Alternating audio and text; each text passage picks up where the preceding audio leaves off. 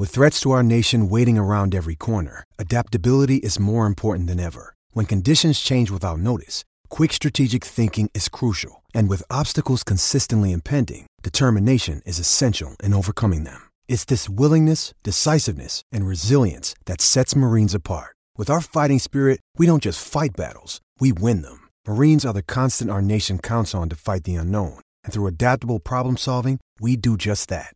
Learn more at marines.com.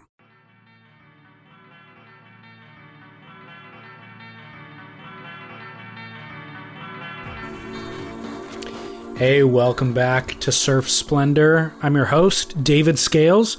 I will keep this introduction short and sweet as um, there's a few view- listener emails and that sort of thing that I would like to read, but I think I'm going to read them during the show with Scott so that he can hear them too. Um, so I'll just keep this strictly business. Follow us on social media at Surf Splendor. Our website is surfsplendorpodcast.com. Leave comments there about um, any show that you listen to. We've gotten a few uh, comments recently, or quite a few comments recently, actually, with recent shows. Seems to be getting more and more active, that section of the website, as has um, iTunes with reviews and ratings. That is a real good way to help us grow our show. It uh, I'm not sure exactly how they of iTunes algorithm for how they uh, promote shows. All I know is that if you rate and review ours, it seems to increase listenership. So we encourage you just to rate and review the show if you like it. And uh, thank you for those who have done that recently. And I believe that is all. I will be back at the end of the show to sign us off. But until then, enjoy Surf News with myself and Mr. Scott Bass. Thanks.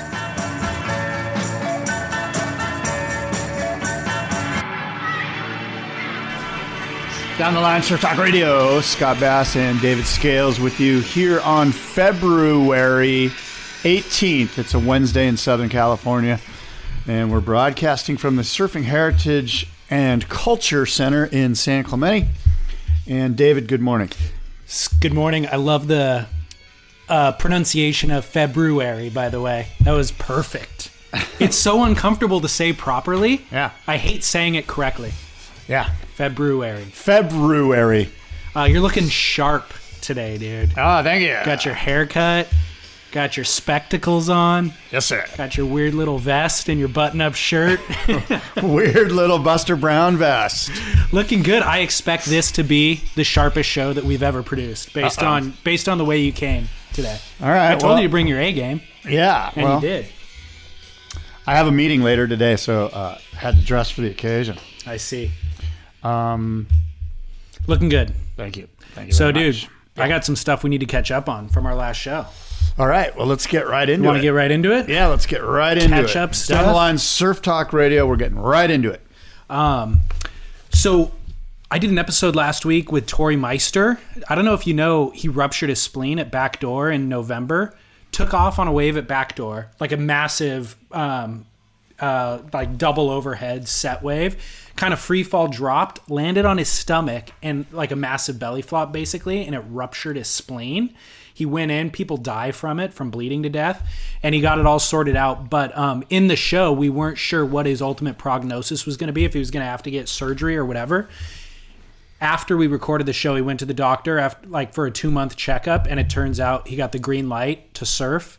So he'll be back on the QS this season. I think the Trestles event will be his first event. He's been in the water a couple times this week and uh, slowly recovering. So I wanted to give people kind of the update on that. Torrey right. will be back in it. Cool. Well, we wish Torrey well. Guys are obviously a red hot surfer. They all are. Um, I noticed too, we have more downloads for f- the middle of February, just the last two weeks of February, than any month ever previous. So I think that more people are listening. I think that's um, because of the Firewire interview that we did. I think that the whole Kelly Slater Firewire thing really, Did you get a lot of feedback?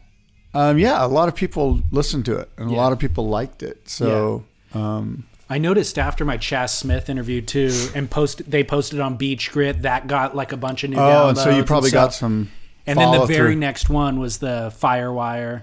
So I was just thinking, considering we have new listeners, maybe we just reset who we are You're Scott Bass. Yeah, Surfer uh, Magazine. Yeah, I worked at? Surfer Magazine for nine or ten years, uh, online editorial director there, um, and um, you know now I produce the Boardroom Surfboard Show, formerly known as Sacred Craft, and I do some other consumer events, including the Vintage Surf Auction coming up here in Los Angeles in Oh, nice. September, and um, the Boardroom, of course, coming up in May. So that's who I am. I'm a lover of surf, and uh, just like you and, and all of the listeners. So But we're here you- to chat. You're early adapter podcast guy too. I mean, you started the show in 2005, I think, or Yeah. 2006. 2005. Coming up on the 10 year anniversary. 10 year anniversary of uh, Surf Talk Radio. and then I jumped on your coattails about a year and a half, two years ago, Yeah. trying to glean some of your glory. No, no, no. You uh, make me sound good. You come prepared, and uh, it's good stuff. Cool. Um, yeah. Speaking of that, that interview, um, the Mark Price one, I got an email from somebody who was saying that we need to talk more about surfboards. Actually, it was on surfsplendorpodcast.com. Frazier Cameron Laurie said, I found the talks about the Firewire construction really interesting. Would be cool to hear more about different surfboard constructions or maybe hear what you and Scott are currently writing. Almost a mini review. Do you guys know anything about the LibTech boards? I know they make amazing snowboards, but don't know much about their water boards. What are your thoughts on LibTech? I've actually ridden a Libtex. Um, I rode one in Florida, and I um, in the surf. Okay. And I also rode one in one of the wave pools in Florida oh, wow. at Typhoon Lagoon Huh. at Disney World. And um, I, I really actually like. I mean, why wouldn't I like it? But um, they are thinner. What's the construction? The construction's sort of um, what's the word? Um, Here we go again. proprietary.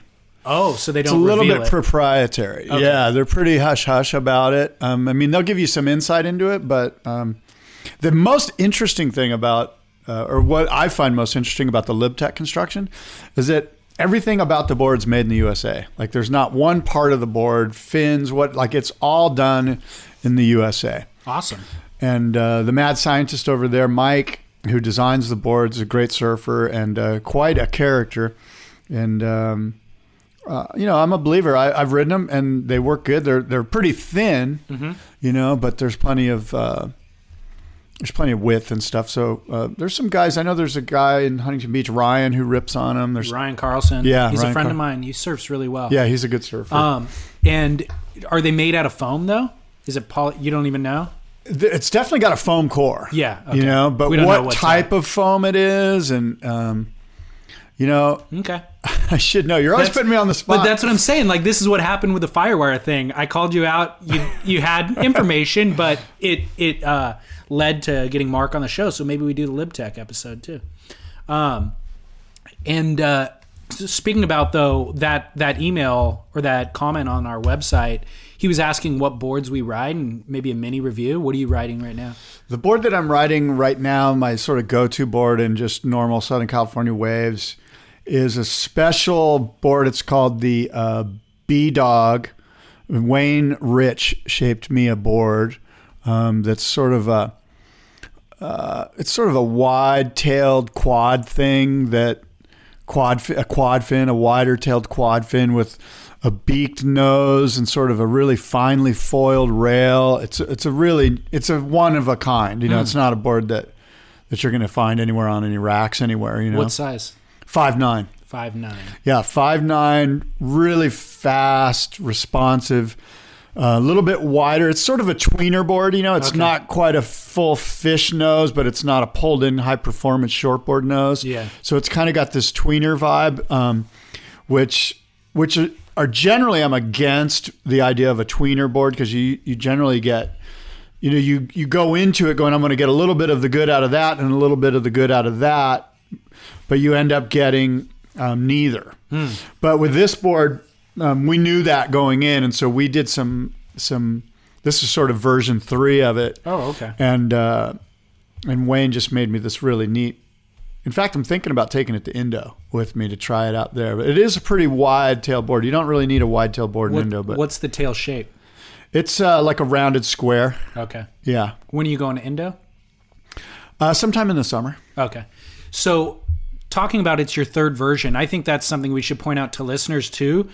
Um, hopefully, they work with a shaper or they've worked with a shaper repeatedly because I mean that's really where you get your best surfboards from. Off the rack is fine, but once you develop a relationship with a with a shaper who kind of um, is intuitive and understands the way you surf and your needs, they can dial in a better product for you. And you're rarely going to hit that home run the first time out of the gates.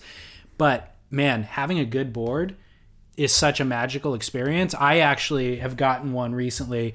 Um, uh, that Roger Hinds board. I don't know if we talked about it or not, but it's no, kind of we haven't. similar. It's kind of similar to what you're talking about. He has a Roger Hinds, kind of this old school uh, North Shore. He's from Southern California, but spent a lot of time on the North Shore, Lightning Bolt and stuff like that. But he's based in um, Seal Beach, Huntington Beach area, and he makes this board called the Thing too. And the one that he made for me, or that I have, it's like a 6.0. It's also a quad. The tail's also wide. Sounds pretty similar to what you're talking about, but um, the tail, it's actually more like a like a fish type shape, but where it's squared off on the points rather than it coming to a point in the tail. It's squared, so it's like you know what I mean, like two different. Uh, I don't know, like a fish basically, but just squared off. I've seen some lost boards that are that way. Some of the Tomos are like that. I'm not They sure sort of have what you'd even fangs almost, Yeah, like fangs at the end of the tail. Well, no, and then they go into a round. yeah, it's actually a hard edge, like a, almost a hard corner, not a 90 degree angle. Okay. But um but yeah, it's a quad as well and I've been loving the thing, dude. I caught seriously one of the best waves I've caught in a decade at uppers the other day when we had all that swell. Caught this thing from the outside at uppers and literally like through the bay almost to the lowers left. Like it was insane. Probably did like 10 turns on it. Like I actually couldn't even paddle all the way back out. I went into the beach and walked back down to uppers. It Yeah. was like the wave of uh, uh, of the year for me, and it just like I fell in love with that board. So I'm psyched on that. Uh, but like I said, it really makes all the like I will go a year surfing, just going through the motions and the ritual of surfing, but not really enjoying it because I'm just on boards that I'm not psyched on. And um, and then you get on one like that, and it revitalizes your love of surfing. You know. Yeah, for sure. Getting psyched on a board, having a board that's got tons of speed, speed to burn, and uh, it makes surfing fun again. Uh, that's you know the thing about the Wayne Rich board. I mean, it's five nine, but it catches waves insane. Right. It's really flat rocker, Right. Um, and he did some magical stuff so that um, it's flat and catches waves, but it goes up the wave face vertically. Um, you know, without a problem. Like I look there and the board goes there. That's Right. kind of my you know, when I think about a magic board and what makes a magic board, it's when it goes where I want it to go sort of effortlessly, you know. And it, generally, if you look to that spot on the wave and the board follows you there, um, that's a good thing, you know. And uh, that's what this board does great. So, Well, that's... I'm also riding an 11 foot Mark Andreini that single glider. fin. Yeah, the glider. I've been riding. It's kind of like a Makaha Point big wave um, glider board, but I've been riding that. You've had that for a while though, right? I've seen Yeah. that in your truck and stuff. Yeah, yeah, that board's been around a while. Well, the talking about the flat rocker on your um, Wayne Rich, this board that Roger gave me, like it had way more rocker than I expected in the nose because it kind of has a fish fish el- design elements in it, but the rocker in the nose is pretty substantial, and it bothered me when I was looking at it. I'm like, dude, I don't know if this thing's really gonna go but it works beautifully. I don't know. It paddles incredibly well. It's got plenty of um, volume to float and to paddle, but that added rocker, I think, helps do what you're talking about, which is um, get kind of more vertical and fit into the wave face in kind of a tighter arc. Uh, but I was expecting it to kind of push water with all that rocker, you know? So I'm not sure. I got to talk to him about that actually and figure out what counterpoint design element allows for all the speed and uh, glide. Well, probably the the right the width, the width Yeah. in the tail, and the width and the tail actually really helps you catch waves too. Because Okay. you think about it, you're paddling for the wave, and if you have a wide tail, once the wave starts to pick you up, Hmm. that wide tail lifts. And when it lifts like that, it pushes you down the wave face. And Hmm. so the wider the tail, the more lift you're going to get. And if it's a narrower tail, you're not going to get as much lift as the wave starts to right. so makes wide tail people a lot of times they attribute oh I've got a great paddling board I don't know what it is with the nose rocker but a lot of times it's because the, the the board's actually wide in the tail and that's where you're getting a lot of lift behind the wide point of the board, uh, getting you into the web face. Interesting. Well, I posted a photo of this board on Instagram a week or so ago when I first started riding it. So at Surf Splendor, if you want to see that photo. Um, I got one more email about from. Remember we talked about Fergal Smith's uh, Ireland video series that he does. Yeah. It's called Growing. His brother Kev sent me an email. He goes, "Hey, um, I'm from Ireland. I've been listening to the show this winter and loving it, driving up and down the coast. I was stoked to hear you talk about Fergal Smith's Growing series. I'm Ferg's brother and the guy who does all the filming and editing for the web, web series. It's great to hear you guys support the series. Thanks a lot. Keep up the great work. Look forward to, uh, to hear the next episode. I thought that was pretty rad. Yeah, for sure.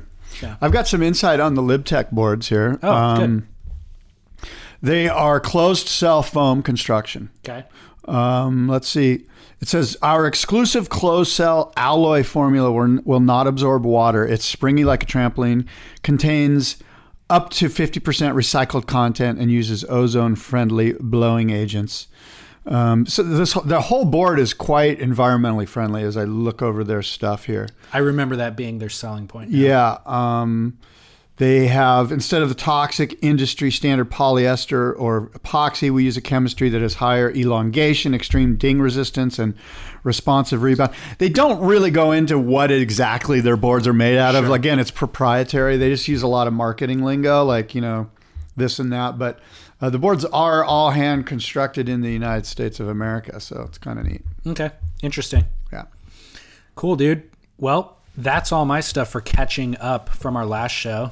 What do you want to get into? Let's get into uh, the upcoming Snapper Rocks WSL season. I think everybody's geeked out on that. I know I am. Um, I have picked a team.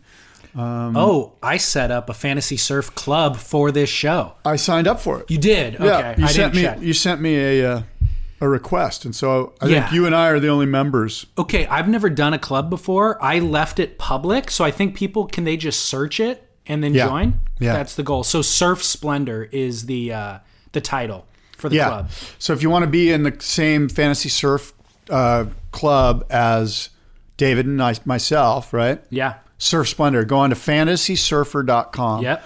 And click on Surf Splendor. You'll actually you'll go to public clubhouses, I think, and then do a search there. And Yeah. and um, my name is Floatergate. Oh, So okay. if you're wondering, um, my team name Floatergate. oh, so you set up a, I've had the same team forever. So a club though. no, no, that's my team. Your team. Got My it, team it, got it. name is Floatergate. So when you go to sign up for it, it's going to ask you for your team name or whatever, or or like my username. Yeah, my I guess username. my just username. my name. Yeah, so mine's Floatergate. Got it. And um, I'm in that. I'm in. So I'm in. But I'm also in another great club where we. Um, where there's some money involved, which is a lot Mm. of fun. So the Surf Splendor Clubhouse, I've set up down the line Surf Talk clubhouses in the past, and in fact, there's still one that floats that's floating around out there. But um, I don't put as much energy in it because I'm more geeked on this one where there's money, which brings me to my next point Okay. Let's. which is fantasysurfer.com and the complete failure uh, for them to really kind of upgrade the site. You know, um, they have an opportunity to, to, to do something really neat here. And um, I've done a little bit of research with some people and they don't sell the site. Like the site's not sold by their sales staff. They're not excited about it. And so they're, they're uh, sort of missing an opportunity. well, and their call is, look, we don't have any money to upgrade it, you know? And what's interesting about that is that um, fantasy sports have, have sort of gone through a revolution. Oh, yeah. And Surfer Magazine and quite frankly, the WSL are missing the boat. And I have an opportunity, or we have an opportunity in front of us, we being the WSL and whoever wants to run with this idea, uh, to, to make some money and to actually get the WSL sort of out of its um, what we assume to be a fiscal hole, right? It seems All the rumors are that Yeah. it is. Yeah. yeah. So there's sites like fanduel.com and DraftKings and Fantasy Score. They've changed the face of fantasy sports. Um, the most, these popular fantasy sites, they pay out big money, David, to you and I, to Right. fans of the sport. They're paying out thousands of dollars every week. And what that does is it gets guys like me viewing the sport that I'm invested in fiscally a lot more. So I'm watch I'm following my team.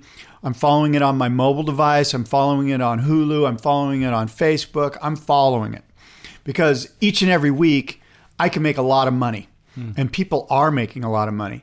And this, um, just in a few short years, has really uh, got the attention of some of the big leagues. The NBA is now has now joined forces with FanDuel.com. Wow. The uh, National Hockey League and Major League Baseball have joined forces with DraftKings.com because they realize, and there's a proven stat that there's 40% more viewership when you have a fiscal investment, a fiscal incentive as a player of these games. There used to be, you know, roto baseball, whatever you played with your buddies, and you know, at the end of the season, you know, maybe you got a hundred bucks. Right. You know, I'm talking in six months. You yeah. know, um, well I now at, after each and every game, you're going to make money with these new. Basically, the speed of the internet, the speed of technology, things, yeah. more devices. They've made it available now so that you can cash in right away. And obviously, the bigger pool of money, the more amount of money you can make. So, um, American sports leagues, which have traditionally sort of shied away from quote unquote gaming, mm-hmm. have now wrapped their hands around this. They see this as a big opportunity for viewership to skyrocket. And it has, again, the big number that, that stoked Adam Silver, the commissioner of the NBA, is a 40% increase in viewership. Yeah. Uh, this is a big deal. And it this is, is where deal. Surfer Magazine and the World Surf League the WSL have dropped the ball, that they right. haven't seen this opportunity, that they haven't upped the ante. And, you know, my take on it is we should be able to uh, make money, you and I, as members of the Down the Line or the Surf Splendor podcast clubhouse, after each round. Right there should be dollars exchanged between you and I. And you know what that's going to do? We're going to be watching. Oh, we're yeah. going to be totally into it. And we're going to be following stats. Right. We're going to be getting heavily invested because the guys that make a lot of money are the stat gurus, yeah. the guys that just play the odds. And these guys are making, there's guys making half a million dollars that are just Joe Blow stat guys like you and me sitting right. on the sidelines with nothing better to do. The day after the announcement that the NBA was joining forces with FanDuel, Adam Silver, the NBA commissioner, came out and said, you know what? We think that gambling probably should be legal in all 50 states. And he basically has gone out of his way to say that the NBA and all of the uh, sports leagues should embrace gambling because it's happening anyway. And why not get a a portion of the pie. Wow. And that doesn't necessarily mean gambling revenue. It means viewership yeah, revenue, absolutely. revenue through sponsorships. Well, there are um, gambling sites, of course, for surfing. I think based out of Australia and stuff like that. I've never actually participated. But see, there's a them, difference between gambling sites and fantasy sports sites. Of course. And and there's actually been a lot within the last three months. There's been a lot of discussion amongst anti-gambling groups and sure. the NBA and these other sports commissioners about what's the difference here between fantasy sports and gambling. And the fantasy sports advocates are basically saying, hey, look, guys like David Scales and Scott Bass and people that love surfing, they understand surfing. They're experts. They know that a North Swell at Pipe is going to be better for the right handers. So they're probably going to pick regular foots. And so what they're saying is the expertise that you and I have and the expertise that the Joe Blow guy that's studied the statistics on what's going to happen in an NFL game or an NBA game that expertise is what sets us apart from just going, yeah, I want to bet $100 on, you know, whiskey red in the eighth race to show. Yeah. You know, that's gambling. But this is actually what they call cash for cash business.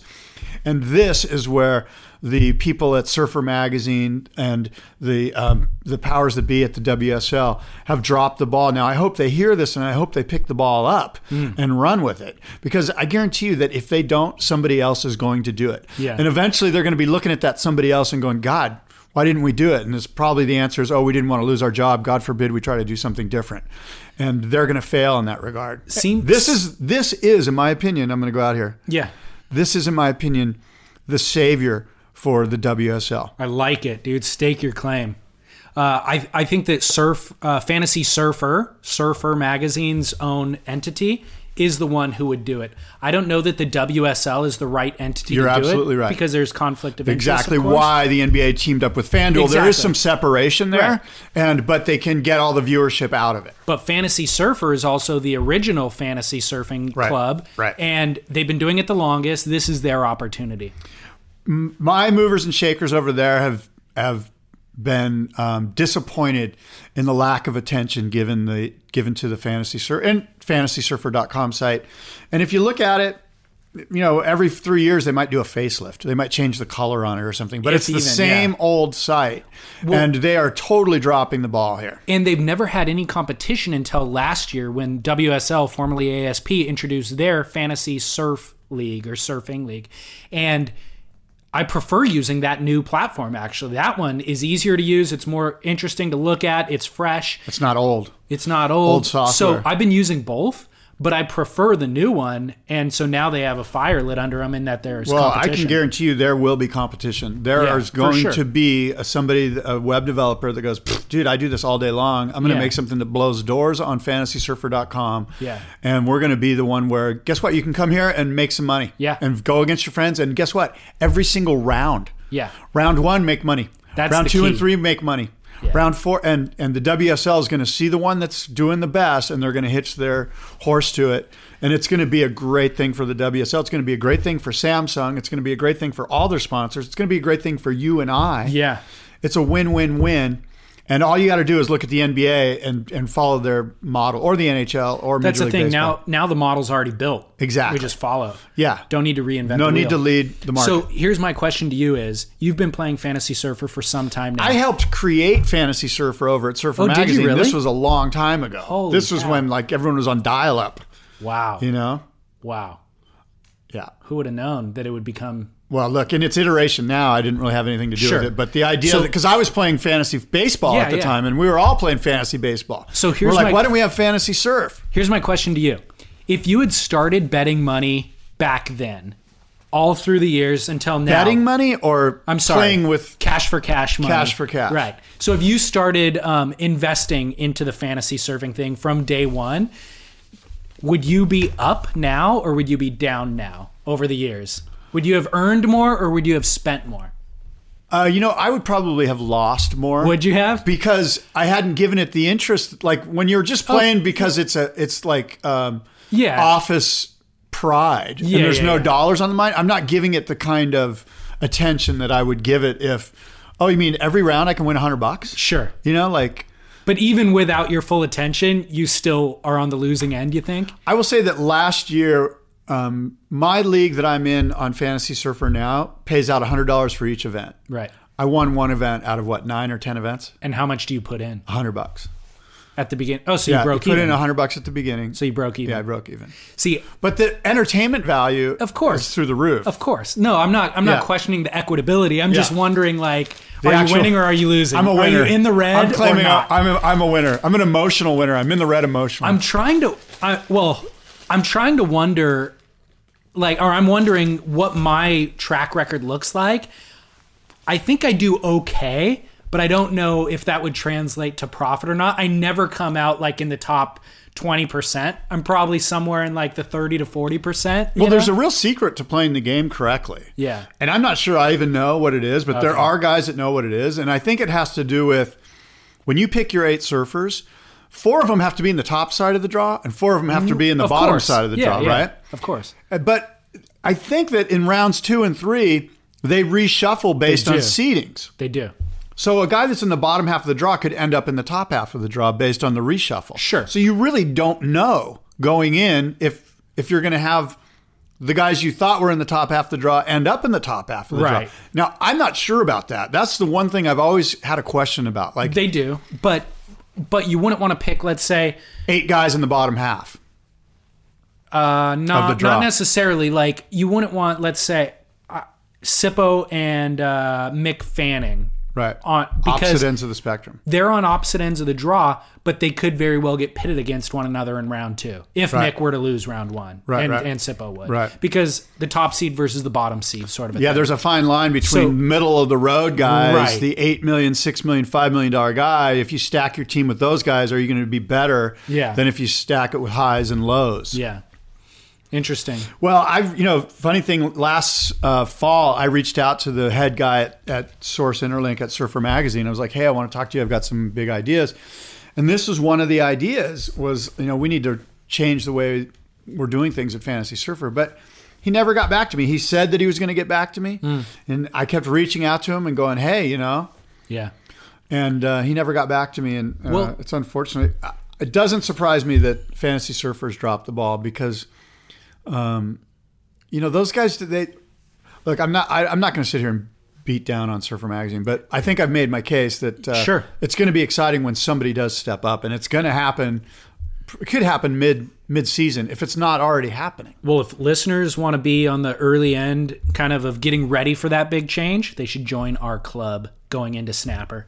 Did you um, watch the Australian Open of surfing? No. Going into Snapper? I didn't. It's the equivalent to our U.S. Open of lifestyle here that we have. In No wonder I didn't watch it. Uh, Kolohe Andino won. Happy waves and skateboarding, or pretty much. but Kolohe Andino won and Laura Enever won. Yeah. And it was highly contestable. Like the waves, they weren't crappy. I mean, they're crappy for our, you know, world, is it, at Manly or something? It's at Manly. Yeah. But it was the best waves they've had at Manly since the beginning of the since they started doing the event. yeah, good Australian beach break. Yeah, exactly. But I was really impressed by the surfing overall, and it got me super psyched for the Snapper event. There was Well, some I sent you a link to the Snapper cam. Did you watch that? no. Snapper was firing yesterday. Oh yeah, yeah, yeah. I saw that. So Coastal Watch, my friend Ben Matson runs this site called Coastal Watch. It's the Surfline of Australia. Uh, and I just was checking out their snapper cam yesterday afternoon, which is like you know nine in the morning their time, mm-hmm. and it was looking so fun. And and I'm sure it was just crappy by their standards, but it was four to five feet, and and the bar looked good, and the guys were ripping, and you could see them setting up the scaffolding for the event. So yes, I'm excited about the snapper event too. And quite frankly, it looks as if there's some talk that there's so much swell in the water that it might beat the bar down, Right. And it might move a lot of the sand down to Kirra, and we might see an event at Kirra. which we would love to see. Those are the best events. So, yeah, there's a lot that could change because the event starts, I think, on the 28th. So, a lot can change between now and then, but it's looking flawless at the moment for sure. So, um, I'm excited. The one thing I'll point out about the surfing at the Australian Open was because it's a beach break, you expect guys to come out and fling massive airs and for those aerialists to do really well and to get scored the highest. But to be honest, there was some incredible power surfing going down that was being scored as high, if not higher, than the airs. And Kolohe, who ended up winning the event, had the perfect blend of both aerial surfing and power based surfing. And that made me feel great in the direction that uh, the judges are going, I guess, where it's like, if they were strictly scoring the power Freddie P's power surfing, then it might be a step back. They scored it highly, but when somebody incorporated an air into the wave, that got scored the highest, you know. So I just thought everything was on the right track. Everybody looked great. Uh, Freddie P, by the way, looked phenomenal. The best that he's ever looked. I put him on my snapper team. Who is on your snapper team? I'd like to know what what are your thoughts on snapper going in from a from a fantasy surfer standpoint. Who are you picking? Uh, who do you see doing well? I've by the way, a caveat to that. I've also heard that it's important to pick your team with a you know a real sense of discretion at the beginning of the year because more or less you want to hold on. You don't want to be trading guys in and out because you're going to lose value. Right. This is the first time ever that I did not put Kelly on my team at the beginning of the season.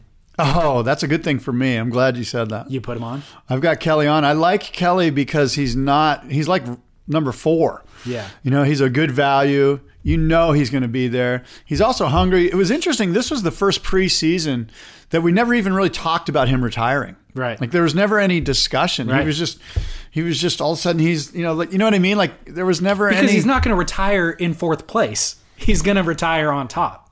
well, that's the hope, right? We started this conversation six months ago when I said, I hope Gabriel wins so it propels Kelly to compete for another five years.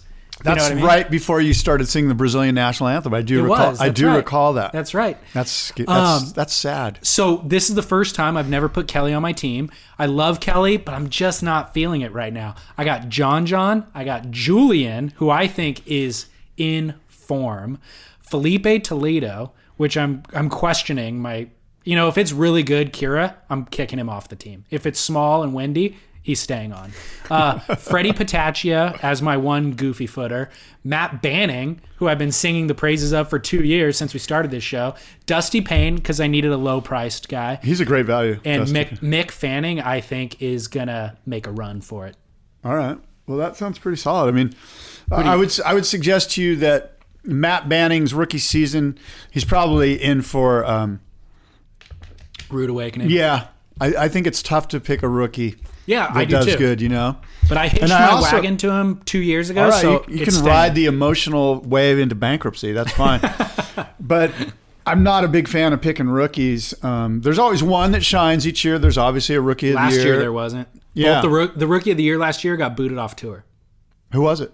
It was Dion Atkinson, I believe. Oh, yeah, yeah. Him and Mitch, Mitch Crews both were the rookies, and they got booted. How can you be rookie of the year and get booted up? Like they shouldn't. Yeah. Ha- they shouldn't even have it. That's that's sort of like embarrassing. He charged at Chopu to a third place, I think. That Yeah. warranted it. All right. Um, when you're hiring for a small business, you want to find quality professionals that are right for the role, and there's no faster or effective way than through LinkedIn jobs.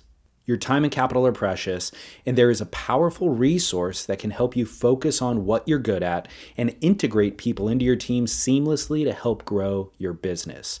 LinkedIn Jobs has created the tools to find the right professionals for your team efficiently and for free.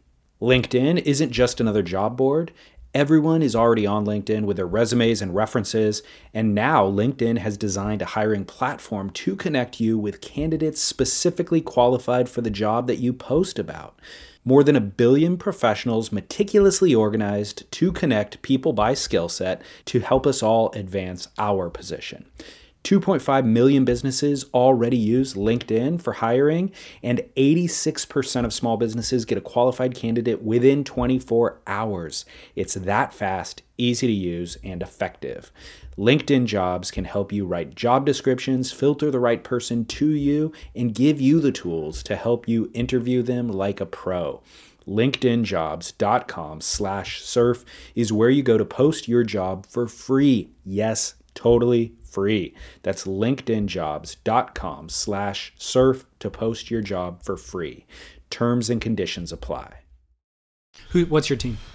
Um, my team is John John Florence, Kelly Slater, Owen Wright, Julian Wilson, Dusty Payne, who's a great value at three five based on what he did in Hawaii, and he's sort of come back. Adam Melling, C.J. Hobgood, who's like just CJ at three million dollars is an insane value because he's so friggin' experienced. Right. Like the, the, go, you know, going into an event at Snapper, this is probably his thirteenth one or fifteenth one or whatever. Right. And it's not. He's like, whatever. I've been doing. Or can you imagine if you're Matt Banting and you're going up against CJ Hobgood? You're just like, oh shit. Well, this is my I first. hope, I hope my they match up so badly so that we can like settle this dispute. Okay. There's no dispute. Matt Banting's There a is a dispute. and CJ Hobgood is an experienced guy that's proven his salt throughout. you See, know. I- and Jeremy Flores. So I got CJ. Okay. I got Jeremy Jeremy's Flores, which I don't like. I, I have problem putting him on my Yeah. team. Um, but for I, you know, I had a three million dollar pick. I had Sure. to pick somebody. Now, could I throw Dane Reynolds in there right now as a wild card? And I'll tell you what. Here's my thoughts on Dane Reynolds. Normally, nine days out of ten, I'd say keep that guy off your team. But now that we know that Dane Reynolds is pregnant, and now that we know that Quiksilver's sort of toiling, and now that you get the sense that it's about this time in his life when he might change gears a little bit. He's got a mouth to feed, he's got a kid to look after, he's got a wife to deal with. Yeah. He's got a future that doesn't include Quicksilver. If it does, he May probably, or may not. Yeah, but We he don't know. probably doesn't even want it to because they're sort of on the outs, at least culturally.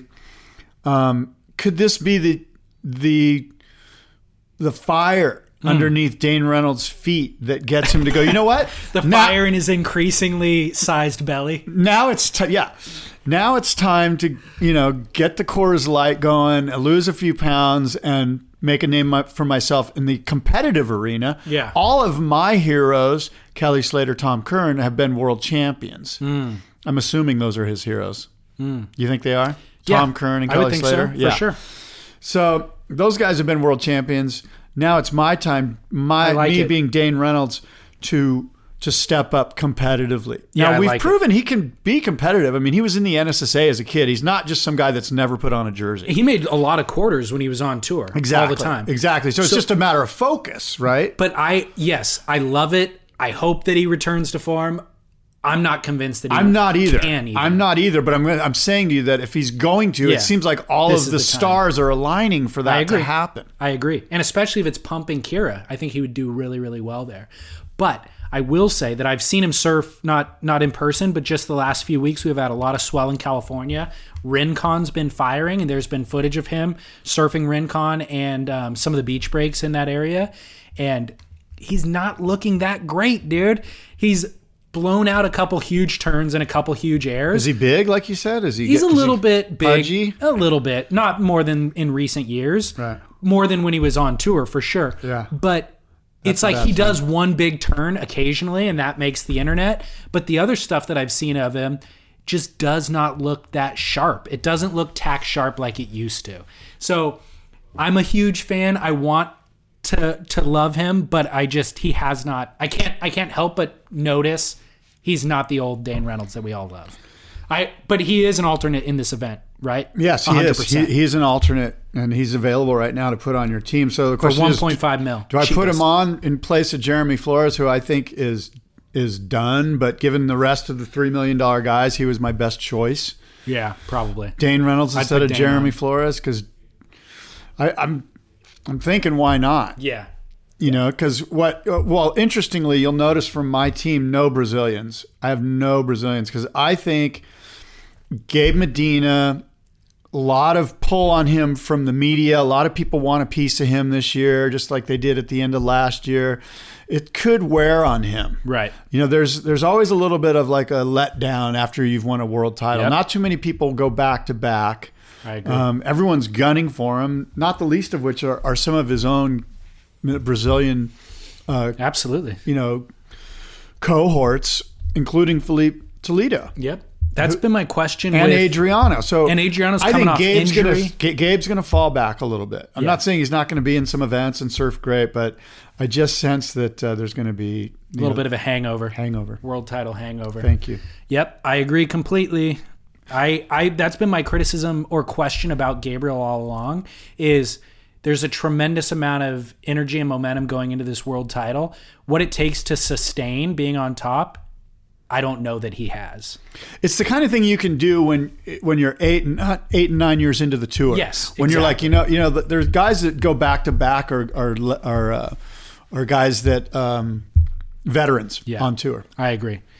And the people who are gunning for first place right now are so capable, more capable than ever. The John John, the Mick, you know, Kelly. And and again, I think there's Brazilians that are chomping at the bit now that the gate's been blown open by Yeah. Gabriel. I think there's a lot of Brazilians that are like, I'm going to take down Gabe. Yeah, I agree. You know? Well, let me ask you this. Um, not to make this show all ASP talk, but you posted stuff about WSL not having an umbrella sponsor for this year yet. Samsung isn't fully signed on. There's a number of events that are um, unsponsored still. The Brazilian event just got dropped by Billabong, so Brazil doesn't have a sponsor. J Bay doesn't have a sponsor still. And then talking about maybe a pay per view option that somebody was floating around. Right. Well, Tracks Magazine did an article about 18 months ago about the sort of sour state that they assume that the WSL is in financially. Got it. And part of that discussion was just like, look, if they're as bad as we think they are, and they're not really sure that they're in a bad state, but if you look at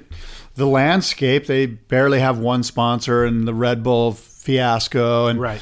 so they assumed that then the only other option is a pay per view uh, format. They just floated the idea. Nobody Yeah. was actually no, no, Got it. and got and it, they just floated it out there. And again, this was an 18 month old article, but for whatever reason, they reposted it on their homepage. Hmm. So I picked it up as something fresh, and I sort of ran with it on my social media on Facebook and Twitter and Instagram, and it got a lot of uh, coverage, a lot of people chiming in. I saw there was like 150 comments. yeah, I didn't even want to chime in because I didn't want to get attached to that. oh yeah. Get get notifications every two seconds. Well, I think um, Jim Moriarty, the former uh, uh, director of the Surfrider Foundation, kind of summed up my feeling of it, which is look, there was like 150 comments. and there was a lot of haters like hell no I'd never pay you know? But what he's saying is um, I say I and this is Jim Moriarty and I'm quoting Jim here. He says I say yes. In fact I say we're already saying yes to paying for content. This is a business model question. Do we want a a free service with lots of ads and interruptions and ad placement, et cetera, which is the Hulu model? Or do we want B, which is free with all of those same attributes? Um, the YouTube model, which is free, but there's ads underneath it and whatever. Or do we want, we pay, you know, either way, we're going to basically saying either way we pay with that. Nothing's free. For some reason, many of you think our time is free, that it's worthless. And I don't. In fact, it may be the most valuable thing we control. YouTube, the free option that many pointed to above, made over $1 billion last year on our attention and our time. So I say, yes, I'm willing to pay. I'm offered a Netflix esque option at 10 or $20 a year to view all the contests live or on demand. I'm doing that. And that, again, that's uh, unquote, that's quote from Jim Moriarty.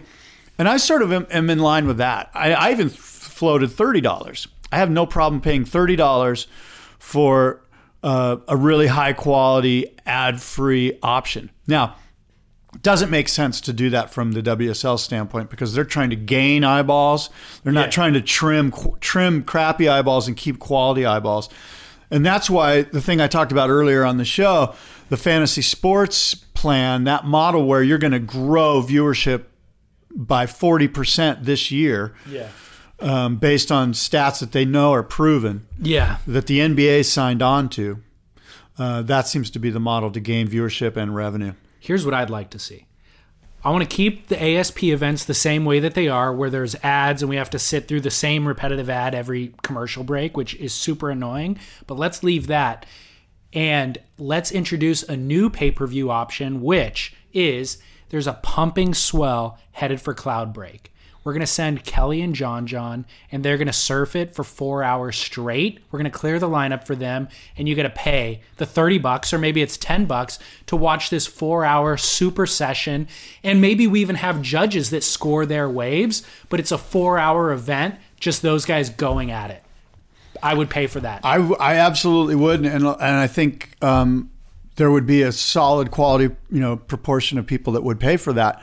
John John gets paid, Kelly gets paid, the web whoever's hosting the webcast gets paid. We're all paying for it and the the entertainers get paid for their work. Same as the UFC or boxing events or whatever. And I think eventually, you know, sooner rather than later, there are going to be specialty events just like that, and they're going to be underwritten by Hurley mm-hmm. and by the big players in the space. Those are, that's when all of a sudden Hurley's like, you know what, I, I am in I am into the WSL, There's- but it's a specialty event. And by the way, I've been I've been crowning for that for a long time. Yeah. No, you have. I've been saying let's have you know my whole thing is Kelly Slater's number one. It's like boxing. Who's the number one ranked surfer? It's Gabe Medina. Yeah. Okay, well then who wants to fight Gabe? Yeah. Let's get him into the ring together, man on man right now. And you know what? You dethrone him. Now you're number one, and it's kind of like UFC almost. yeah, we don't want to watch Kelly surf five rounds against the bottom seeds No. to get to the good guys. Let's just How go about heavyweights. two and a half hours at Cloud Break Yeah. with John John? Right. Doing things over in half a day. Yeah. And you just nailed it. WSL nailed it. it. The fans nailed it. Everyone nailed it. You know who else nailed it? FantasySports.com. Yeah. They exactly. nailed it. Dude, we're the architects FanDuel. of the greatest surf experience ever. Well, if if the um, WSL spirals fiscally, as some have said they are, and sadly some seem to want them to fail, and I don't want them to fail. I want them, I want them to to come. It- out on top. Yeah, the internet is catty. Yeah. And so the internet will say that they want him to fail. Yeah. But the individuals behind the keyboards, I doubt, actually want them to fail. No, there. I, I think the the popularity of FantasySurfer.com proves that um, that you know people are into it. And Right. can you just imagine if every round? What about after every heat? You could you could I could wager against my buddy. Not wager, wrong term. I could have a cash for cash. Uh, what would you call it? Insider trading, uh, hedging. I, I could play a cash for cash game against you, David. Yeah. Um, in round one, which would be y- y- Kelly versus two other guys.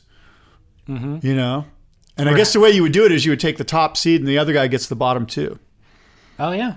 How about that? Or how about you're not even watching the event because you're busy, but you get a ping notification from your bank account on your phone saying you just won a hundred bucks. Yeah, but we want You're it to be like, oh, more than that. Well, 'cause whatever it is, You, you and I are going to throw down a grand each. Right. Whatever it is, it's like, oh, Dusty, the low seed won. Holy crap. Um, what else you got? Um, let's see. Bethany Hamilton. Mmm.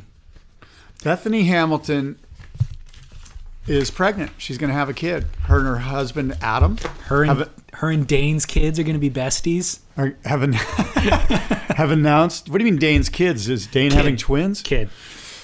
Um, I'm not sure if Dane and Bethany are going to be birthing at the same time. Right about the same time, dude. Wow. Well, if they're both pregnant currently, it's going to be within a nine month span of one another. You don't have to I love the way we talk about Dane as being pregnant. I heard, hey, ru- rumor mill. yes. First of all, we're becoming known for breaking rumors on this show. Breaking rumors. It's not hard to break a rumor, let me tell you.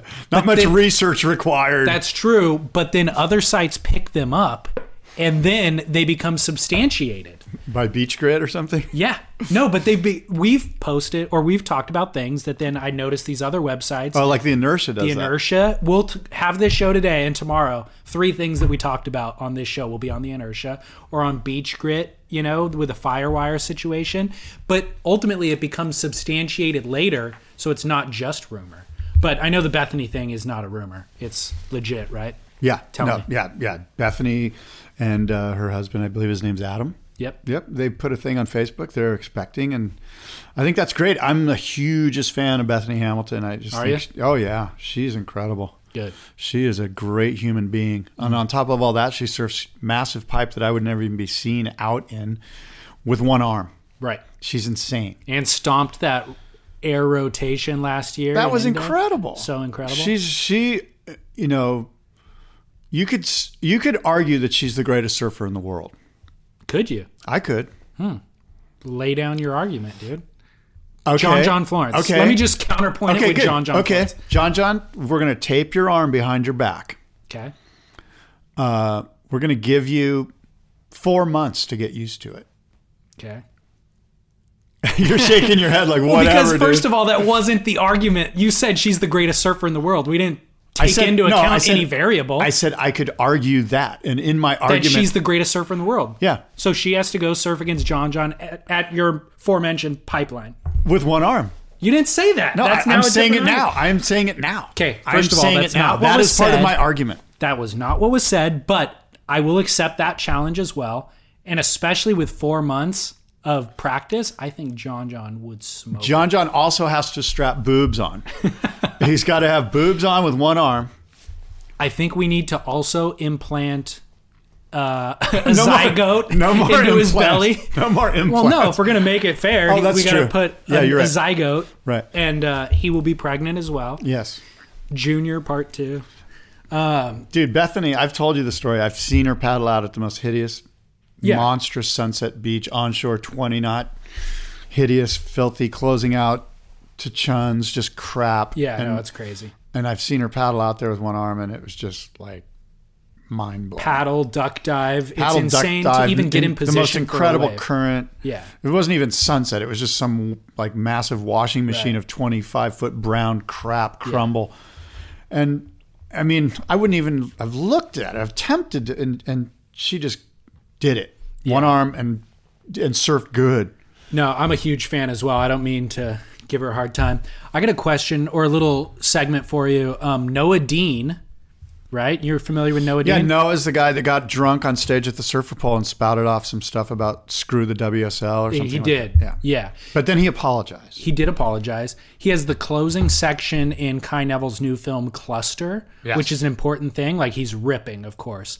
He did an interview with Stab recently where he said they were asking him basically, "What's it? What's your life been like since Hawaii? You know, since you said that f the WSL," and um, he hasn't had a drink in two months. He said he's basically everything's been a whirlwind the past couple of years, and he's always had a sense of impending doom. Like this great ride that I'm on is going to come to a, a hiccup, or I'm going to hit a hiccup at some point. And um, he'd been partying a lot. He's always on the road and drinking and just doing the whole lifestyle. But he always sensed like I might do something wrong. and he accepts that him saying F the WS, WSL on stage during the Surfer Poll Awards was this hiccup, and he's chosen to kind of reflect on it and take a break from drinking, buckle down, focus on his career, and he's really appreciative of this Neville project, and he's going to just try sobriety for a while, which I thought was super interesting and commendable. Well, absolutely. I'm stoked for him, and uh, Not a lot of 18 year old No. kids who would come to that conclusion. No. Because that's not hitting rock bottom. I mean, saying No. F the w- WSL isn't rock bottom. no, But I appreciate that he's taking a stand on it. Yeah, I think that's cool. You know, and everybody's bottoms can be different, so maybe you know, maybe the the shame and the sense of um, guilt and stuff. You know, you could argue that maybe that's all it took for him to kind of Yeah. change his life, and um, I'm stoked for him. I. I've, I think we've all been big fans of his surfing. I never really knew him as a human being until that moment. Right. But you got to give him a break. I mean, Of course. Lord knows how many stupid things I did when I was 18 years old and drunk. You Yeah. know, like the list is endless. Totally. So, um, you know, I, I only wish the best for Noa and um, good for him, man. And I hope more teenagers see and read what you just told me about on Stab. And um, Well, I that's what I thought was cool about it was I, he didn't say I'm committing to a life of sobriety. He just said he hasn't No, had a drink Kidding, in two he's months. Australian. I know. You know I mean? He just said he hasn't had a drink in two months. And the title of the article didn't even have anything to do about sobriety. It was uh, Noa Deane talks post Hawaii and burning too bright. That was the name of the article. Right. And um, but I read that in there, so it wasn't as if like Globe and Rusty, his sponsors, are like, all right, how do we spin look- this right. Let's do this thing where he's now on a road to recovery. It wasn't like that at all. It was about other things. And in that article, he just mentioned, I haven't had a drink in two months. And that's kind of what I pulled out of it. Good. So I'm a fan. I think his surfing's incredible. And a lot of people compare him, his style and approach to Dane Reynolds. And then people, of course, counterpoint that and be like, he would never be the next Dane Reynolds. But I would like to point out that he has a little bit of that, you know? yeah. So, It's funny if you think about the evolution of surfing style. So if you say Noa is the next Dane Reynolds, or he pulls a lot of his inspiration from Dane, and maybe he looks like Dane, maybe he doesn't, I don't know. Who did Dane look to to get inspiration? You know, yeah, and it's I always, always say it was Davy Miller. Like to me, Dane Reynolds looks surfs has a very similar style to Davy Miller, who you may or may not know, but he's an old Ventura guy. He's like my age, fifty ish, late forties. Super red hot surfer. Um, rode Bonzers a lot um, from Ventura, as I mentioned. Miller or Smith? Uh, uh, no, Miller. Okay. Davy Miller. Okay. Smith is from Channel Islands, Santa Yeah, Barbara. yeah, yeah. No, no, Davy Miller. So uh, anyway, you know that's who I always say. Oh, Dane. Dane reminds me of. And so then it's like, okay, well, who inspired Davy Miller? You know, and you could, might you could maybe I don't even know. I'm just assuming. Right. Maybe you argue it's Russ Short. You know, from Silver Strands, Oxnard area or whatever. Yeah, yeah. Who knows? But uh, it'd be interesting to be able to chain that all together. Yeah, there's always a, I think, a blend of different styles Yeah. involved, you know. Interesting. What else you got? Um, a surfer, Japanese surfer, was fatally attacked in Australia and killed by a great white shark.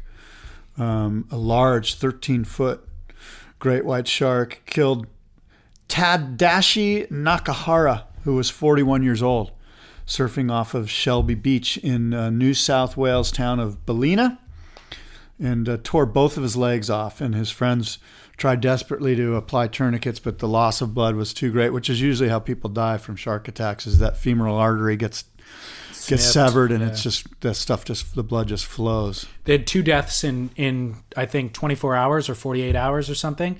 And then they canceled a day of competition at, I think, the Burton Pro because of shark sightings as well. Yeah, there's there's been a I don't know if it's been an increase, but there's been a lot of shark sightings in Australia. Yeah. Super sad. What about Tuha, Tuhiti Huamani, the Hmm. pro surfer from Tahiti, who was uh, injured really badly Right. at Gums, surfing Gums, just uh, just this side of Pipeline. It happened the morning of our last recording, I think. We talked about it a little bit. Yeah, I heard from some friends of mine in Tahiti that um, that there's really a lot a lot of um, hospital costs that Oh, need to be that's right. addressed, and um, some were suggesting that maybe his sponsors should cover that. And I think have they set up some sort of a I think they Kickstarter or have. Fund? th- yeah, I think they have. Um, I actually I got a an email from a listener who's a Northern California transplant living in Ho- in Honolulu, and he's actually had some insight into this. And he said that it's just super tragic and it's a super serious injury, but he can't be more specific due to HIPAA compliance. I think that this listener might work in healthcare. Um, and he basically said that he's questioning surfing without protection, basically. And is it like playing the lottery? Big wave surfing um, can be worth it, but when you have a family that you're taking care of, you got to question the risk of the things that, you know, guys like Sion and even Shane Dorian, who's got a family, things like they're do- that they're doing. And you see guys on the North Shore with helmets sometimes surfing at the shallow reef breaks. A lot of the McNamara family wears helmets.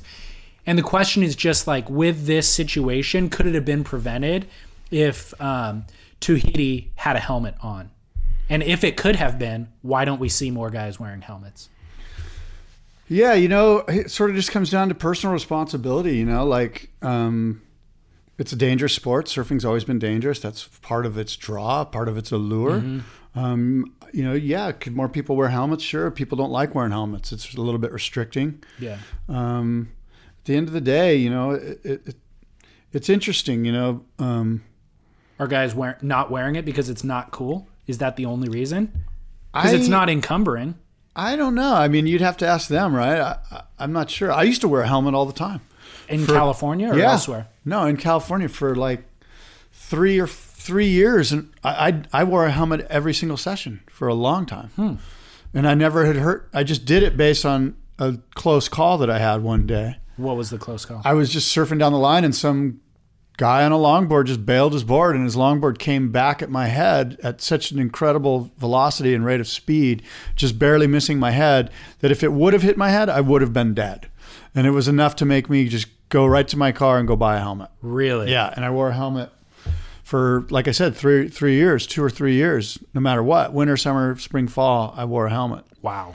Yeah, it's amazing that there aren't more injuries actually especially when you see some of these wipeouts where people just get tangled and it looks like they could easily land on one another's board or whatever and people come up all the time and just paddle opposite directions and don't get hurt I know. I've, I've had a, I had a couple just this. You know, we've had a great run of surf here in California for the listeners, and most of us are surfed out, and we caught a bunch of waves in the last week and two weeks, and I had a couple of run-ins like that. You know, Right. where situations where I popped up and couldn't believe that the other guy was okay. Um, his board might not have been okay, Right. But um, yeah, it is. It when you think about it, and and we used to discuss this at, at Surfer Magazine a lot, like relative to how many people are in the water around the world every day, There's there's relatively few accidents, and in fact, few deaths. Like. Right. When you think about how many people are facing 15, 12 to 15 foot surf in Hawaii right now this week, Yeah. you know, like people just, it's, it's a pretty safe sport all in all, Yeah. you know? it's shocking how not more people get injured interesting um i have a question or just kind of a i don't know something for you philosophy to kind of ponder and get your insight on they did this event here at Shack last weekend, right? Opening a new exhibit. And I had some friends come to it, and one of them who had never been here before, who's a listener of the show, came and he was blown away by the Surfing Heritage and Culture Center and all the boards. And there's a lot of these old wooden hot curl boards from back in the day, some of the first surfboards ever shaped and built. And he was overwhelmed by the um, the vibe of surfing from back in the day and kind of Duke Kahanamoku's ethos of like I'm going to spread surfing around the world. The more the merrier. You know, come participate in this amazing thing. And how different that is from our modern surf experience, especially in Southern California, where you paddle out and if there's other people, you give them the evil eye and you try to get waves to yourself and it's just such a far departure from Duke's ethos, you know? And um, he was just kind of reminded of like, wow, I should really embrace more of that original spirit of what surfing was. And then I got another uh, that was one thought that I had one day. The next day, I had a, a comment on our website from somebody named Justin who was talking about watching those Fergal Smith Ireland videos. And one of the things that Fergal talked about was look, when it's small, I ride a bodyboard because I surf these slabby, wedgy waves that there's too much, you know, curvature in the wave to really surf with a shortboard when it's that small. I just bodyboard it and I have a blast.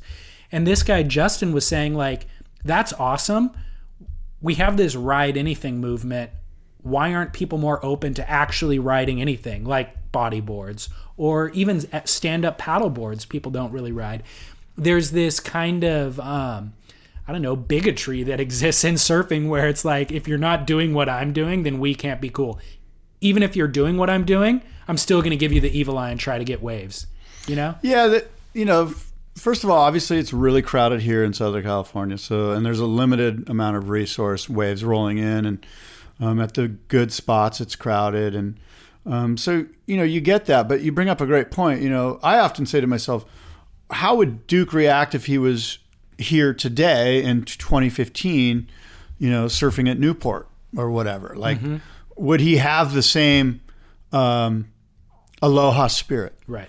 We don't know. Yeah. You know, um, you like to think that he would. And there are certainly people, surfers uh, in the water that that have captured and and and manifest that same spirit that Duke had back in 1920 or whatever, which is aloha and you know give and share and stuff. And you get a lot of that at places like San Onofre. Sure. You know where it's it's way more Duke spirit does sort of live on there. Right. Um, and then there's just these highly competitive arenas like Swami's or Newport or wherever, um, Rincon, that um, sort of the ego and the pride really take center stage. And that speaks to why we don't just ride anything. You know, um, if we if we rode anything, we might not look cool, and therefore my ego would be damaged, and um, my pride would be hurt because I'm not doing what is status quo, which is cool. There's a lot of ego and pride involved, and you know it's it's one of the most self-centered, pride-oriented, um, ego-filled activities in the world. Surfing which is the opposite of what Duke Duke was. Exactly. Right. Exactly. It's come such a long well, way. it's quite a paradox, isn't it? It is. And I'm sure that back then there was guys surfing right alongside Duke that were like, "Hey, look at me, man! It's all about me, me, me," sure. you know. And that's one of the reasons that Duke rose. He's the cream from the crop, you right. know. From the, so he rose to the top. So here's my question to you though if you pulled up at one of your local beaches and let's say the waves weren't ideal for surfing but maybe it was shore break and it would be really rad to bodyboard I would, would hand plane. I I have oh, okay. a hand plane and fins in that my truck at all times. Okay. And what a great workout. And oh, by the way, you only need 15 or 20 minutes. I only need 15 or 20 minutes swimming around with fins on before I'm tuckered out and I got an insane workout and I'm back to doing, you know, my daily activities, right. my responsibilities that need to be taken care of.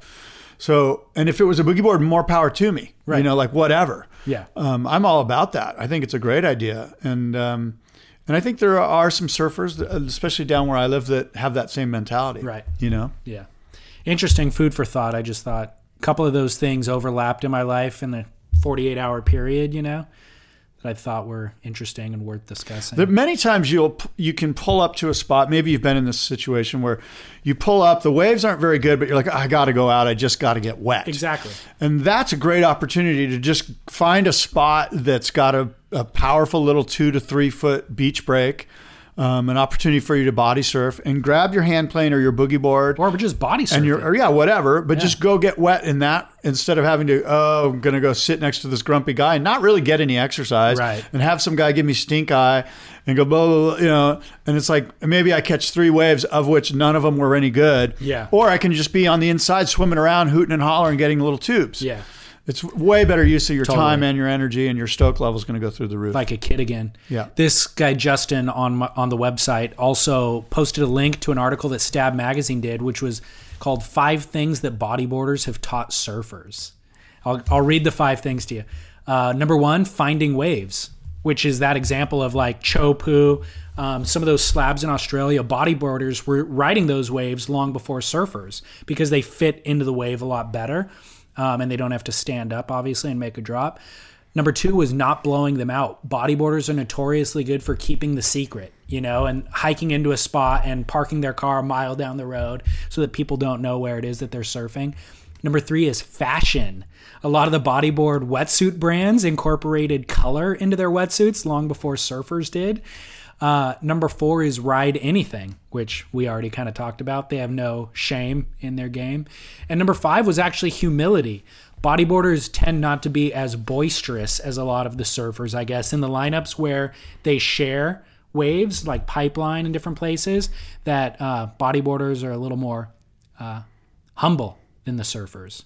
So Cool. Yeah. Well, that's good. You know, um, I've got some Kelly Slater news. We can't ever do the show without a big chunk of Kelly Slater news. I've been waiting. He's all over the place. I love it. Um, 11 world titles and 11 under par at the Pebble Beach Pro Am. So I don't know Oh my if you gosh. saw Kelly Slater playing golf this Yeah. weekend at Pebble Beach. So the weather was gorgeous. The golf course looked great. It's like a celebrity pro am event. or Yeah, what? well, no, it's a professional event, but the, it's the one where they do have a pro am attached to it. So Kelly played with a professional golfer, Oh, okay. a guy, um, Siem, a guy I've never really heard of, um, and I'm probably butchering his last name, but it's Siem, Marcel Siem, or something like that.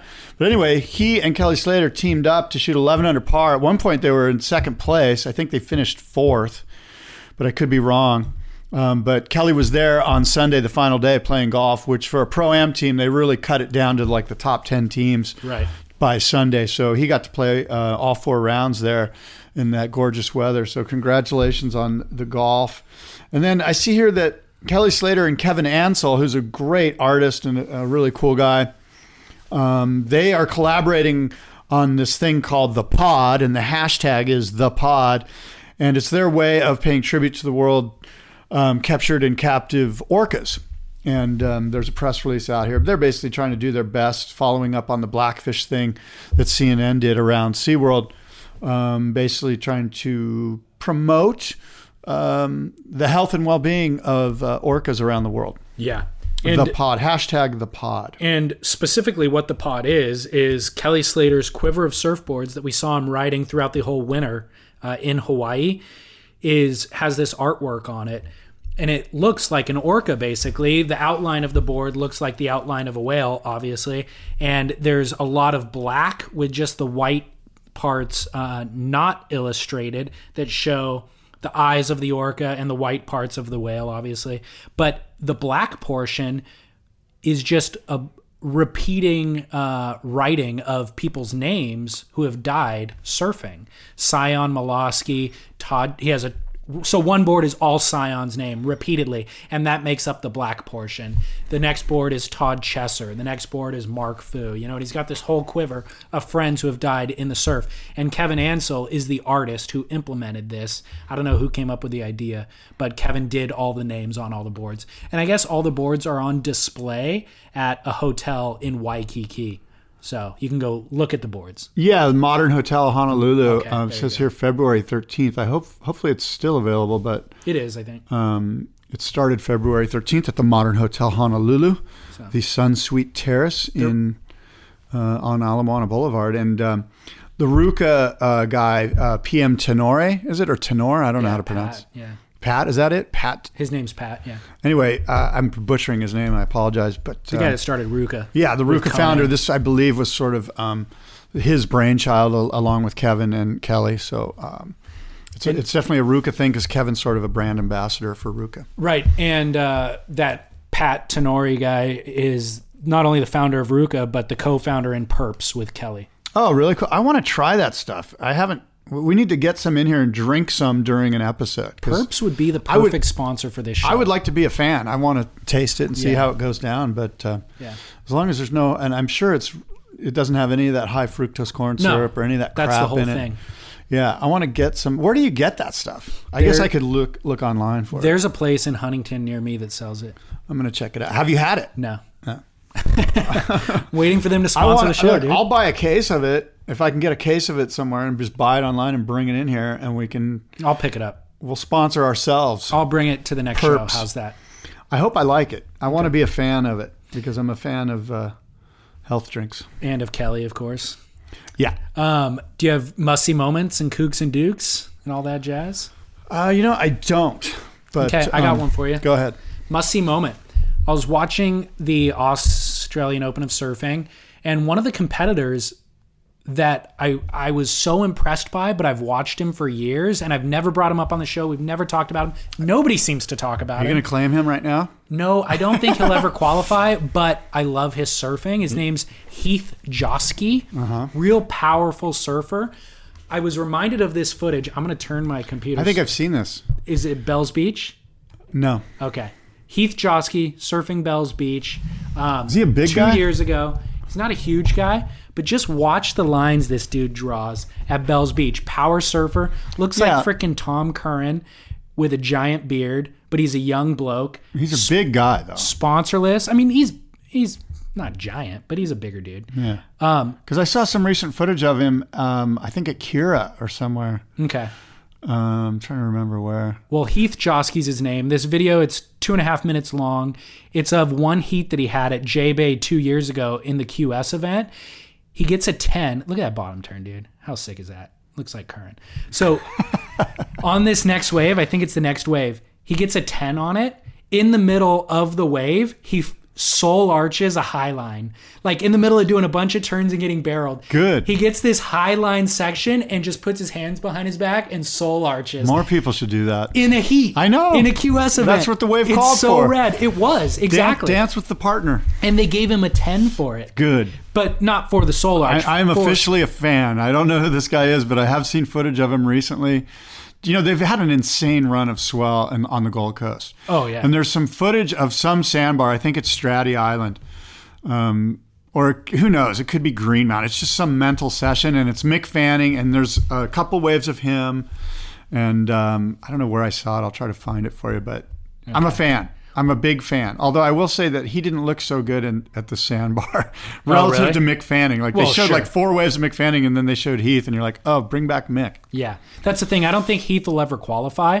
But this surfing, when you see him where he should be surfing, like points, like Yeah, J Bay, yeah. you, it's undeniable. The kid Yeah. just rips. And again, rad to see a young QS warrior surfing like this. Yeah. not even trying to do an air. I don't even think he's a QS warrior. I just think He he's a- has no, he has been. I've been following him for years. Oh, okay. So he has been. Look at this thing.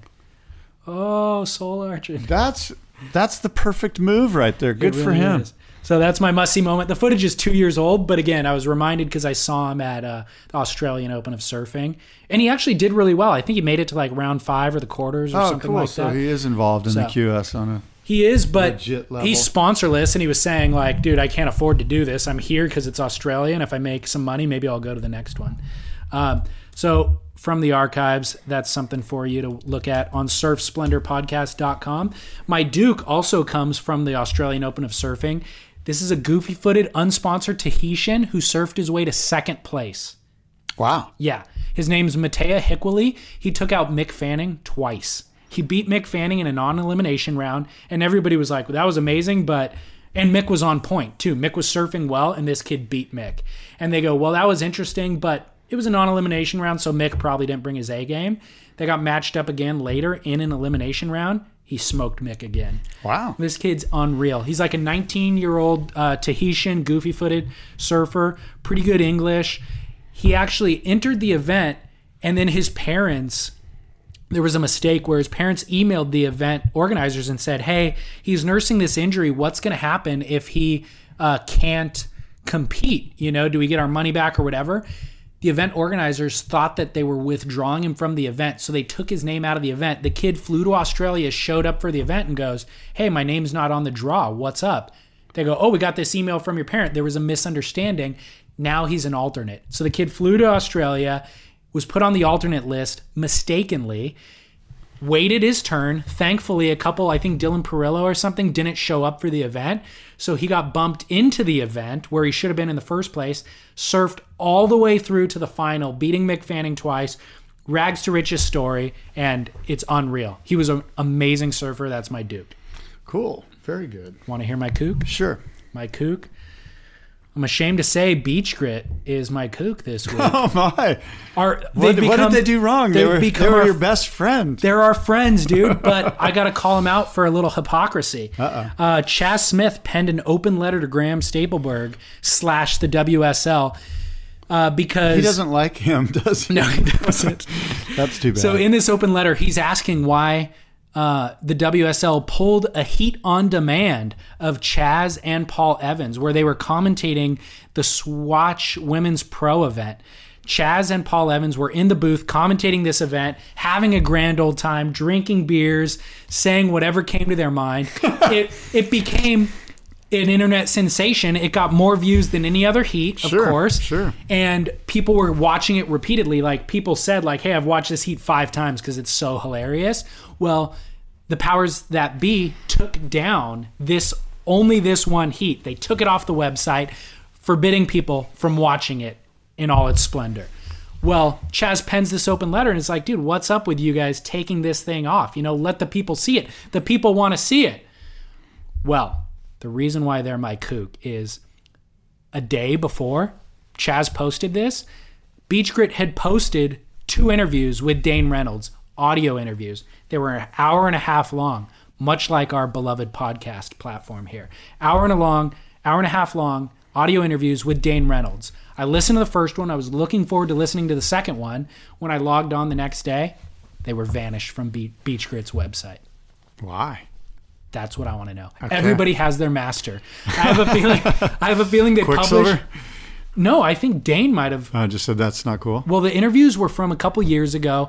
It seems like they recorded the interviews to transcribe them into text for Stab back in the day. And they just sat in some Derek Rielly's desk and they found him a couple weeks I ago. think I think Derek's came across them and it's like, hey, these things are really cool. We should post these on our website. They posted them, and I think Dane probably said, "Hey, man, that wasn't cool. That wasn't supposed to be an audio interview." And Dane was talking about money and Quiksilver and some stuff that was could be seen as controversial, hmm. and they got pulled from Beach Grit's website. So my kook is just like, hey, you guys are complaining about the WSL pulling down your interview or your thing, yet 24 hours later, you guys are pulling down something that you originally posted. Everybody has their master. Right. Dane was their master. But I do love Beach Grit. And by the way, I like that they're posting audio interviews now. They've done a couple that are really good. So. It could be a thing that where um, you know Dane agreed to talk to Derek, but it was off the record, or there were certain aspects of Yes. the conversation that were off the record, and Derek didn't respect that, or they posted it without editing the audio file, Yes. and so they said, you know what, I got to, you know, Dane's calling me, and he's right, and this is wrong. Totally. Whereas with the WSL thing, somebody gave them the um, go ahead to do the commentary, right? Right. It was a WSL Women's QS, I'm not sure what it whatever was. it was, but somebody said you're good to go. Turn on your mics. You're good to go. Just you know, be careful. Right. And um, and it was fine for a long period of time. Right. And now it's not fine because I guess the WSL and Chaz are are at at odds. Right. So so it's kind of apples and oranges. The thing that you're arguing about. You're questioning my kook? I am. Dude, Everyone- you didn't even bring a kook. How's that for hypocrisy? The ultimate hypocrisy. No, I love Beach Grit anyways, but uh, and we're cool, but I was You know who my shocked. kook is? Me. Yes. Oh, shocking. My kook is you because you sent me an email a couple weeks ago saying, "Hey, I've got a Skip Frye. A friend of mine's got a Skip Frye who wants No. to sell me." And and I go, "Yeah, you know that thing's worth about this amount of money." Yeah. And I end up getting an email from the same guy saying, "Hey, guys, I've got this skip fry." That what? How's that a kook move? I, I thought if he was addressing both of us, maybe I could be in on purchasing. I would have loved to have bought that Skip Frye. Well, you still can. No, he sold it to Oh, he um, he sold it to Bird Surf Shed for I didn't say- seven hundred fifty bucks. Oh, that's a smoking deal. I know. I would have bought it for eight hundred bucks. Well, his mistake then. Uh, here's the thing. He emailed me asking for a price. I wasn't sure, so I emailed you and said, "What's the fair price?" I'm thinking of making an offer. How's that a How's that a kook move? You're No, just it's mad because I got the email first. I am. You to the punch, dude. I, I just felt like you could have said, "Hey, a listener contacted me," but you didn't know he contacted me, though, did you? Uh, I mean, that's irrelevant to me, even if he did or didn't. I just said, "What's the fair price for this?" I'm thinking of making an offer, Yeah, right? Yeah. I guess I, if I would have known that I had an opportunity to bid on it, I would have said, "You know what? I'm going to make him an offer." Well, I'm not going to offer you something that I want to buy. You figure it out for yourself. I would have said, "Just figure it out for yourself." By the way, speaking of that, Yeah. Um, I do want to mention that we do have the Vintage Surf Auction coming up in September in Los Angeles. It's to benefit the Surfing Heritage and Culture Center here and the Cystic Fibrosis Foundation. And um, if you've got a really nice surfboard that you think is worthy of being in the auction and you want to put it on consignment and sell it at the auction, I'm certainly interested in looking at it. Um, bear in mind, there's only going to be about 40 boards in this auction, and we only take top shelf stuff. So this isn't like, you know, your Yeah. your $1,500 surfboard. This is like your $8,000 surfboard. You know, so if you've got some nice stuff, um, you can certainly figure out a way to get a hold of How me. How do they get a hold of you? Probably uh, scott.bass at surfingheritage.org. Wow. Scott.bass at bunch of email surfingheritage.org. um, if you got a board, send some pictures with some insight, um, but don't send any crap. I'm only we're only interested in the high quality stuff. Laid down the gauntlet, dude. No crap. Well, you know, because I mean, you'll No, get a flood of people going, "Hey, I got this old long," Yeah, yeah. you know. But you never know. Some of that stuff is a gem, and people Right. don't know about it too. So So I I got one closing thought. There was one review left on iTunes this week from Island Brian who said a lot of nice things, gave a five star rating, but his closing comment was, "quote The show is refreshing and often reminds me to keep my good karma in check." Unquote. And I thought that was really interesting and nice. Like among the things that we do on this show, I don't expect um, it to inspire people to keep their good karma in check. But I thought that was worth sharing with you because it is. warmed my heart a little it bit. warms my heart too, and, and you should, and we all should. You know, um, I think the world needs a little bit, uh, a lot, a big dose of humility. You know, humility is that state of being in a teachable place. You know, to be able to listen and to learn from everybody, and to not let um, our egos and our pride um, move us away from that. You know, and that's a constant struggle for me, and I think it's probably a constant struggle for a lot of us. And um, you know, we claim progress rather than perfection. I love it. I love it. Yeah, man. Should, should I get us out of here with some music? No, you should just say goodbye. Uh, I don't want to hear the Allman Brothers today. Oh my god, that is so wrong. How about this? Howlin' Wolf. Uh, I guess that's it for the show, David. Yes, um, my is. email, Surf Talk San Diego. Sorry, surf, surf talk san diego at gmail.com. And you are Hello at surfsplendorpodcast.com. And we'll be back here in a couple of weeks, which will probably be right around the start of Yeah, Snapper. the Quiksilver Pro at Snapper Rocks, the Gold Coast. I think it should be a couple days into it. Yeah, so um, get your fantasy surfer teams geared up. Yeah. And uh, and uh, what's our Join fan- our club. what's our club is Surf Splendor. Splendor. Just do a search for Surf Splendor. on fantasysurfer.com. Now, David and I, we're gonna have to have a little bit of a bet going. At least I you and agree. I, you and I, got to Completely. have some cash on the table. Let's do it. All right. So what? Like a hundred bucks? We'll figure it out. All right. I don't think it needs to be cash. I mean, I'm cool with cash, but it could be something, I don't know, a surfboard or something. Uh, we'll figure Whatever, it out. whatever, whatever we'll figure it out. Yeah. All right. So until next uh, time, two weeks from now, uh, adios and aloha.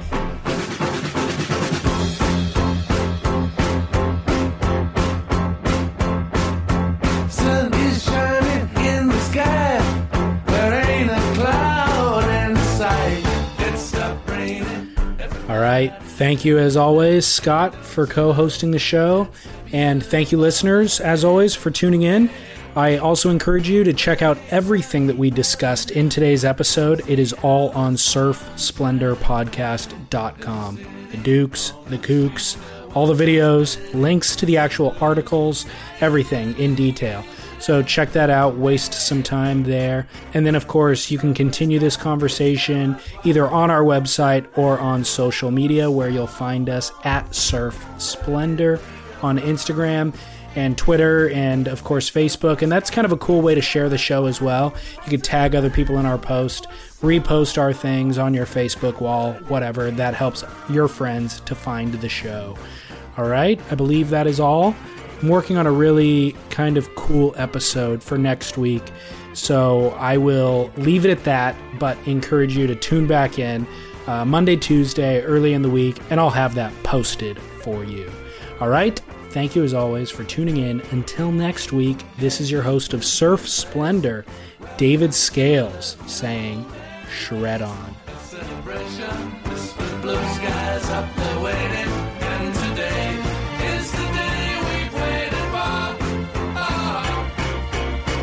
Mr. Blue Sky.